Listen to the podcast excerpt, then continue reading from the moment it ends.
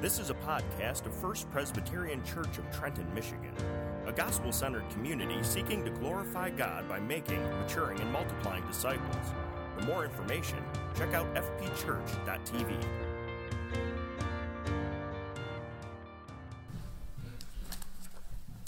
This morning's reading of God's good and holy word comes from Luke chapter 11, verses 14 through 26.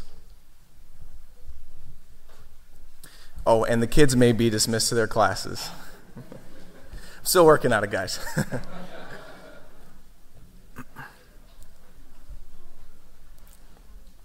Luke 11, 14 through 26.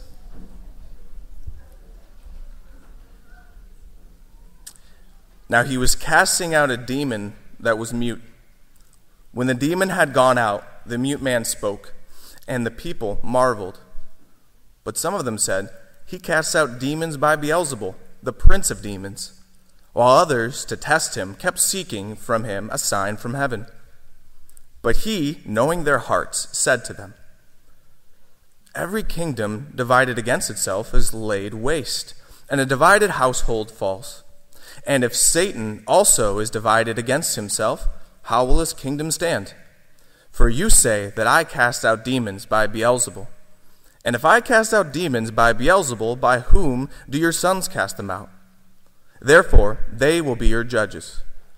But if it is by the finger of God that I cast out demons, then the kingdom of God has come upon you. When a strong man, fully armed, guards his own palace, his goods are safe. But when one stronger than he attacks him and overcomes him, he takes away his armor in which he trusted and divides his spoil.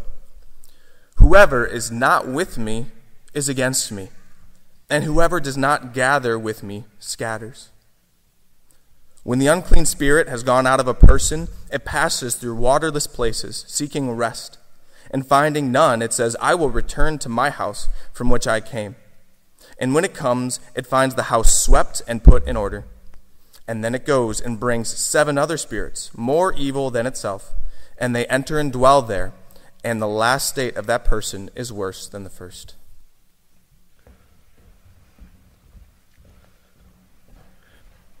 Good morning, First Pres. If you have your copy of God's Word, keep it open there to Luke 11. We'll be picking up there after we pray. Let's pray. Father, I thank you, Lord, for the assembly of your people. We gather because you've called us to be yours. We gather because you are so worthy of our praise. Lord, as we reflect upon your goodness and mercy, we're overwhelmed with joy and thanksgiving. Lord, we think about the fact that we are sinners. We were reminded that in our time of public confession. We're mindful of how easily, Lord, we are enthralled by the things of the world, and we choose the things of the kingdom of Satan versus the kingdom of God. And yet, Lord, in the midst of our sinning, right while we were in the very act, you sent Jesus into the world to die for sinners, to die for us. The good news of the gospel is astonishing. That Jesus didn't come to die for those who could clean themselves up or help themselves. Jesus came to die for sinners. Lord, we recognize our desperate need. We recognize the overwhelming goodness of your love towards us. In the very act of our sin, Jesus came to die for us. Lord, we are grateful. We're thankful. We're joyful because of the goodness of Jesus, his righteousness that's been applied to us, that even now as we pray, we know we can come boldly to the throne of grace and pray and know we're heard, not because of ourselves, but because of him. Lord, I pray that as your people, as we gather around your word, that we would not be hard hearted, that we would not be stiff necked, that you would unblock our ears, open our eyes, soften our hearts. Help us to hear your word, Lord. Help us to be joyful. Help us to be thankful. Help us to want to praise you above everything else.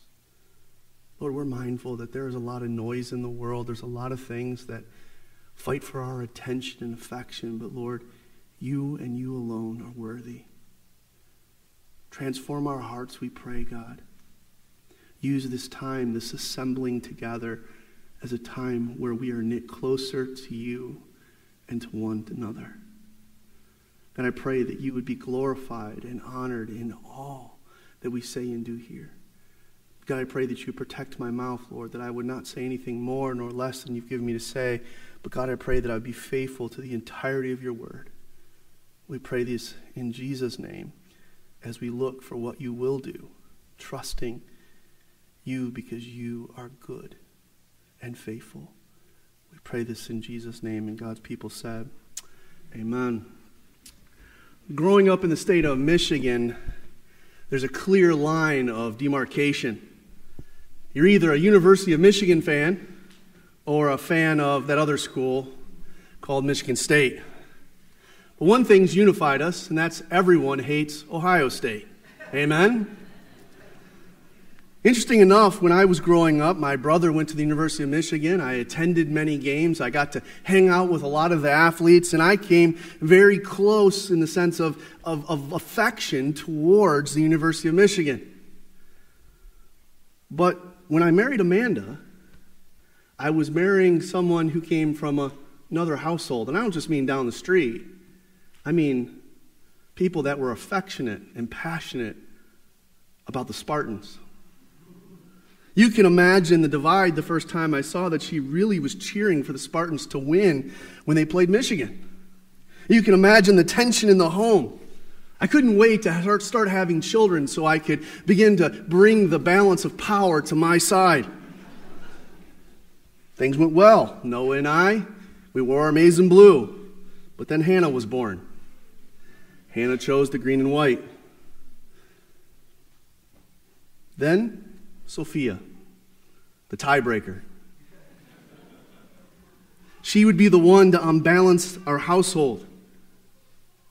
But in true youngest girl fashion, she realized the power she had. She played both sides of the fence well. In fact, she would put her loyalty up for sale, all depending on what she could get. Truth of the matter is, many people in Michigan are very close and aligned to Sophia. They have no real loyalty to either team. They don't really care who wins, whether it's U of M or Michigan State. That's just some form of man's distinction and division. But our text in Luke chapter 11 tells us there is a division and distinction that matters to the utmost. There's a division and distinction that matters because we can only be on one side or the other. Listen to Jesus' words in verse 23 Whoever is not with me is against me. Friends, don't miss those words. And Jesus is saying there is a line of demarcation. You're either on my team or you're against me and my team.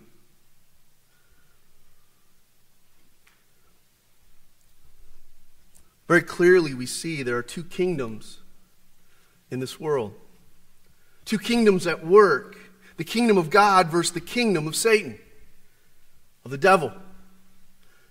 The Bible actually goes forward to describe the devil as the ruler of this world in places like John 14 and John 12. Calling Satan the ruler of this world. It means that Satan has some sense of authority. Understand, Satan has seized this authority illegally.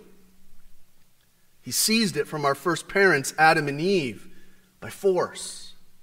Satan seized it at the fall through temptation. Adam and Eve were, were given rule over this world as, as to be ultimately kings and queens of, of God's creation. They were going to act on God's behalf here, naming the animals and ruling well. But sin entered the world. And Satan seized power. Friends, Satan is strong. Scripture describes him as one who brings hardship and suffering into the world. We see the effects of this all around us each and every day of our lives. In our text, we see the power of Satan. Beginning of verse 14, I draw your eyes, and it says, there it says, Now he was casting out a demon that was mute. I draw your attention to those few words of verse 14 to show you that there was a great battle between Jesus and the demon, between the kingdom of God and the kingdom of Satan. Jesus stepped in, didn't he? As you read that verse 14, it, it begins with the word now. We need to remember that Jesus has set his eyes and affection upon Jerusalem. Jesus was going there for one purpose, and that was to die for sinners. But as Jesus was going, as he took his steps, now he was casting out a demon that was mute. And when the demon had gone out, the mute man spoke. These are important words as it draws our attention to the tension and the struggle between the kingdom of God and the kingdom of Satan.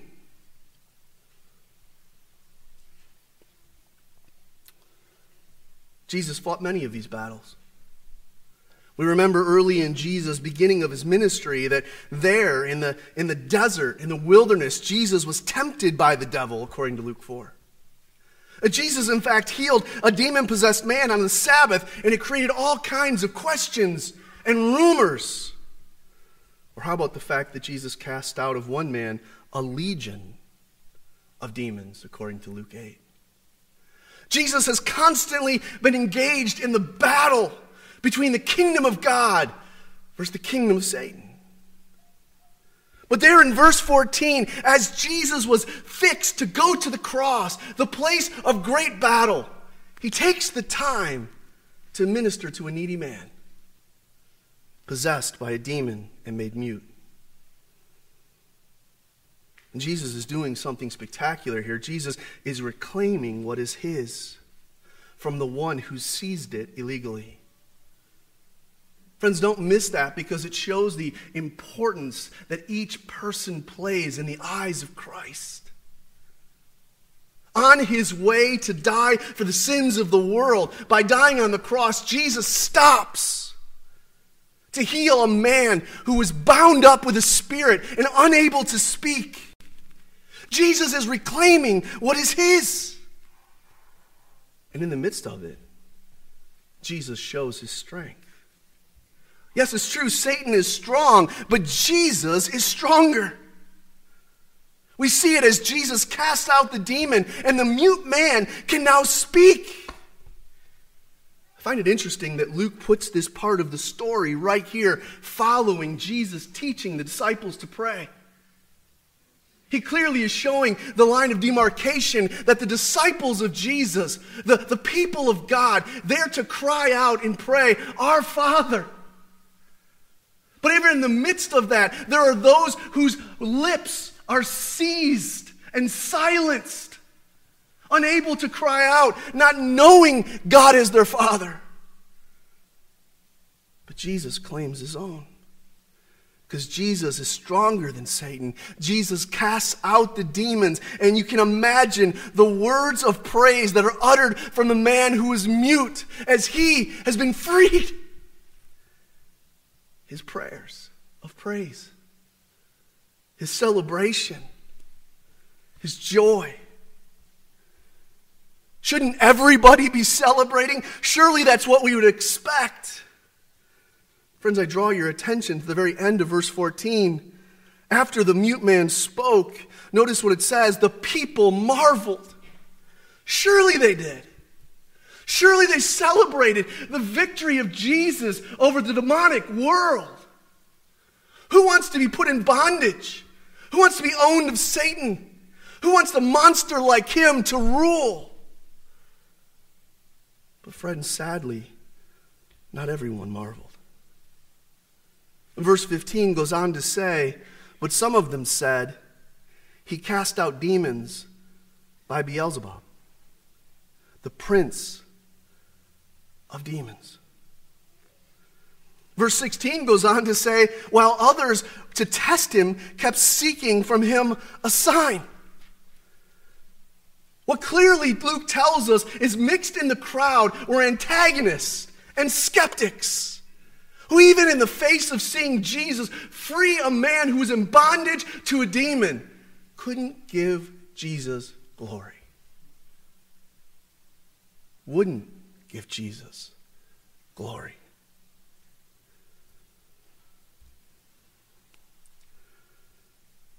Then he rejected him by giving his glory to another. Notice the term Beelzebub. It's a heathen god. In 2 Kings chapter 1, it's de- defined and given as one of the heathen gods that was worshipped. But the Jews took that name and actually applied it to Satan himself. And so when the people are gathered there and they're robbing Jesus of his glory and giving it to this heathen god by the name of Beelzebub, the Israelites understood they were actually giving praise to Satan.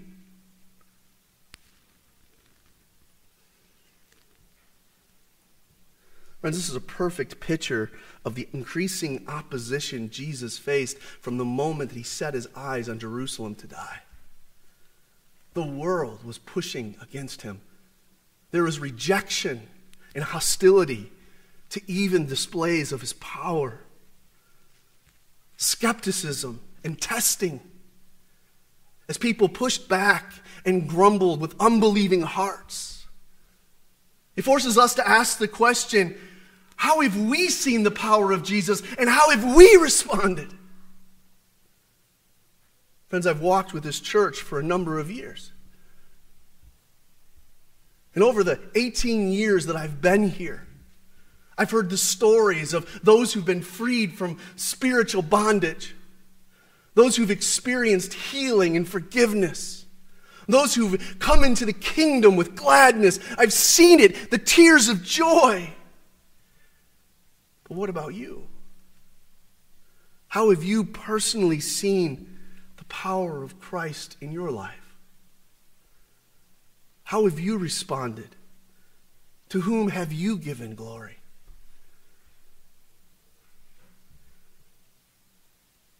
See, Jesus responds to these accusations, the skepticism, to those who would antagonize him. Jesus responds. He first explains that if it's by the power of the devil that Satan's kingdom is divided, and, and therefore no divided kingdom can stand. He says this in verses 17 and 18, saying it's ludicrous to believe that the devil is working against the devil. And yet, that's what many would prefer to believe. Rather than giving glory and honor to Jesus, they would rather give glory and honor to Satan. But to the skeptic, Jesus says, You who are looking for more signs, look at my actions. They're proofs that the kingdom of God has come. Look at verse 20. Jesus says, But if it is by the finger of God that I've cast out demons, then the kingdom of God has come upon you. Notice that phrase, the, the finger of God. Jesus isn't saying something new and trendy. Jesus isn't giving us some coffee cup verse. Jesus is actually quoting the Old Testament. What's interesting about who is he quoting is he's not quoting believers, but unbelievers. This phrase comes from the magicians in Pharaoh's house. If you don't know the story of the Exodus, the people of God were in bondage to the Egyptians. And God raised up Moses to, to free the people from their slavery and their bondage. Moses, in many ways, is a type of Christ who's come to free the people of God from their bondage of sin and slavery to the devil. And what Moses begins to do is display God's power through various signs of plagues. But it's on the third plague the magicians who had been mimicking everything that Moses had done to show that they too have power were unable to mimic what Moses had done. And in Exodus chapter 8, verse 19, these Egyptian magicians confessed to Pharaoh this is the finger of God. Only God can do this.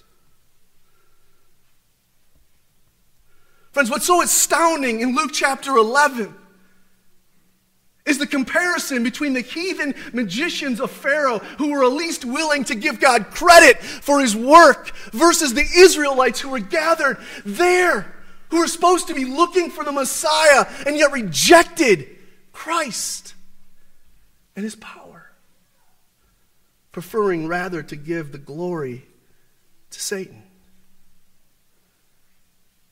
Do you see the tension? Do you see the irony? Does it disgust you? It should. That's what Luke is trying to do, is help us to see how ugly the power of Satan is.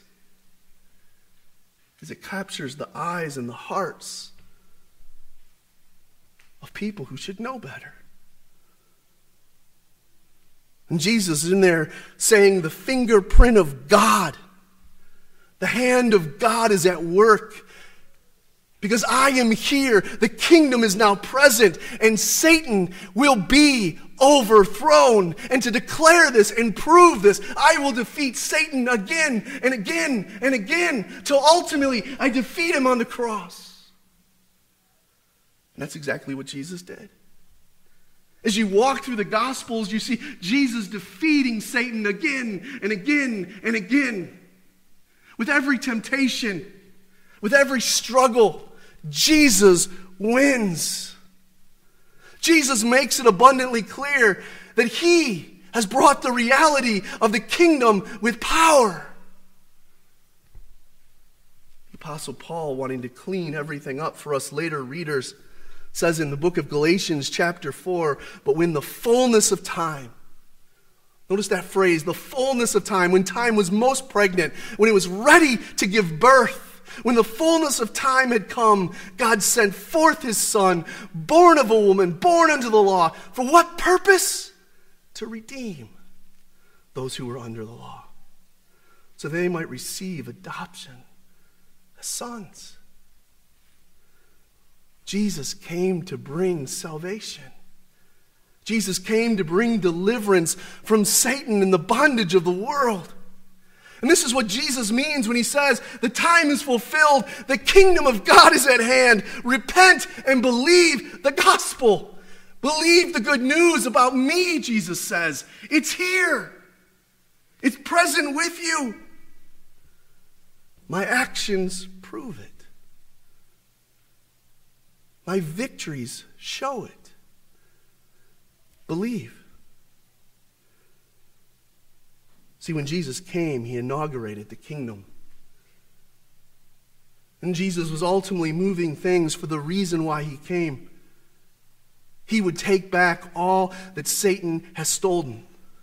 As strong as Satan is, Jesus is stronger.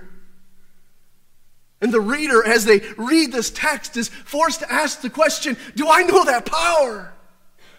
Have I experienced that deliverance? Do I know that kind of Jesus and his kingdom? Has it changed my life? Jesus, wanting to make sure his people asked those questions, gave an illustration. The illustration is found in verses 21 and 22 of a strong man. A strong man who is the devil. A strong man who's guarded and ready. Notice he's not sleeping, he's not lazy, he, he's, not, he's not unfocused. No, the devil is strong and guarded and ready. And yet there's one who is stronger who comes. And who is that? Jesus. Jesus comes to overtake him. Jesus comes to take away Satan's spoils. That's what verses 21 and 22 tell us.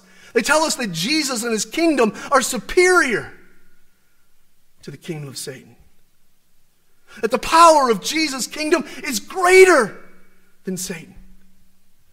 Satan's strong, but he's not omnipotent. For only God and God alone is omnipotent. Christian, do you know what that means for your life? Yes, the, the enemy can bring hardship and difficulty, trials and conflict. But Jesus overcomes. Victory is found in Jesus. Jesus has come, and Jesus is stronger than our greatest foe. And Jesus has come to redeem. Jesus has come to liberate. Jesus has come to free, to free us from that giant Satan to free us from doubting castle, to free us from all of the difficulties and hardships we could imagine in this world. Jesus has come to unmute our mouths so that we can give praise to Him. And where is this ultimate victory found? But on the cross. Is that not why Christians wear the cross on their necks? Is that not why Christians put crosses in their churches? Is that why would Christians see the cross as the place of victory, not defeat? Our redemption has been proven at the cross. The testimony of that victory is seen in the resurrection that death could not hold him down because he won. Jesus is stronger than our greatest enemy, Satan. Friends, Scripture is filled with this truth. The book of Colossians, chapter 2, beginning of verse 14, says, By canceling the record of debt that stood against us with all its legal demands, he set aside, nailing it to the cross. He disarmed the rulers and the authorities and put them to open shame by triumphing over them in him. It was there on the cross that Jesus put Satan to shame. Or how about Hebrews chapter 2, beginning at verse 14? He himself likewise partook of the same things, that through death he might destroy the one who has the power of death, that is the devil, and deliver over all those who have fear of death. That's why Jesus came. But I think John puts it so simply in 1 John 3, verse 8, where he says, The reason the Son of God appeared was to destroy the works of the devil. Friends, do you know the good news and deliverance of Jesus? As you sit back and you hear this, how has it changed your lives? It's not just information, it's transformational. It should impact the way we sing and celebrate. It should impact the way we live and make choices to know that we're brought into the kingdom of God through the cross of Christ. And Satan is defeated. But I guess the question is do we know that power? Do we know that kingdom? Have we experienced that freedom? See, to those who understand the bondage of sin, to be saved from it is a great celebration. To those who understand the ugliness and the debauchery of rejecting God, to be given a warm heart of affection towards Him is glorious. But, friend, what about you? Do you know that victory? Do you know that Christ? See, what Jesus is really asking in this question is who are you serving? He says it in a form of a statement in verse 23 where he says, Whoever is not with me is against me. Either you're for the kingdom of God or you're giving glory to the power of Satan. Friends, this is a big deal. As those who were gathered there were Israelites, the people of God. And they were forced to come to terms with the kingdom. Which kingdom would they side with? They saw his power, and they had to make a choice. But unfortunately, many chose to give Jesus glory to another, to Satan. You say, that's well and good, Aaron. That's a, that's a great story. But, friend, I want to tell you something. That's not a story of the past, that's a reality of the present. That is still a problem today. And I'm not referring to those out there, but to those in churches today. those who should know better. But rather than giving glory to God, give glory to Satan. You say, how do they do that? Well, friend, they do it. They rob the glory of Christ when they give that glory to individuals, such as celebrity pastors. They rob the glory from Christ when they give changes and, and victories numerically to cultural schemes, such as the latest fads and trends. They rob the glory from Christ when they lean on pragmatic systems such as do whatever works rather than let's obey God's word. Do you see it? Churches everywhere rob the glory from God and give it to Satan when they don't understand that the power is Jesus. Friends, this is a big deal. Because according to Jesus, there are only two kingdoms we're either with him or we're against him. Friend, this misplaced glory can be devastating. In verses 24 through 26, we're given a detailed account of how devastating this misplaced glory can be. For when one chooses the scheme or system of morality over the gospel, they may be able to clean up or, or for a break away from habits and hang-ups for a time. But as described there in verses 24 through 26, that cleanup is temporary. Because ultimately, what comes back is that same demon who invites more demons. And maybe this time the demons of pride and false confidence join in. Rather than seeing their need and desperate dependence on Jesus, they begin to believe in themselves. How dangerous it is in the church when we stop pre- preaching Jesus and we preach the power of man.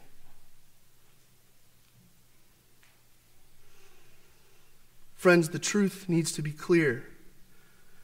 The only real cleanup comes from the gospel.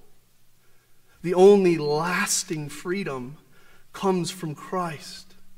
For where the Holy Spirit resides, demons cannot. Friends, there is no hope apart from Jesus. In Romans chapter 1, it says the gospel is the power of God, salvation to everyone who believes.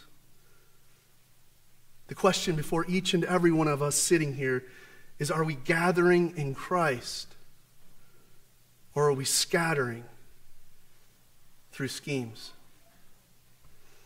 Friends, which kingdom are you serving? I'm blessed to say that this church, for over 100 years, has preached the gospel of Jesus Christ from this pulpit. And well, we can get confident in that and almost begin to puff out our chests and talk about what a faithful community of saints we are, we must do business with ourselves and ask, Am I believing or not? Because the reality is, each and every one of us must make a decision. Whose kingdom am I serving? Whom am I praising? See, this short story is simply about two kingdoms the kingdom of God and the kingdom of Satan. Both are strong, both are powerful, but one is stronger. One is victorious in the end. And for each and every one of us, we must answer the question which kingdom am I serving? I think about that statement as I think about the life of the one who replaced Moses. His name was Joshua. Constantly through his short book, we're reminded that he needed to take courage and be strong in the Lord came to a place where he realized he was, in many ways, standing alone. And Joshua looked out and he made this statement. He said, As for me and my house, we'll serve the Lord. Friends, we live in a day and age in which the world is pushing in. And unfortunately, the church is starting to follow the culture rather than being countercultural. The church is leaning on the systems and the structures and the what works of the culture rather than trusting the gospel. It's going to come down to each and every one of us to answer the question what about me and my house? Whom am I serving? Friends, this is the question that Luke probes us to ask. Don't assume because you're in the household of God that the answer is already set. Look to Christ. Rely upon his power and celebrate his kingdom. Let's pray.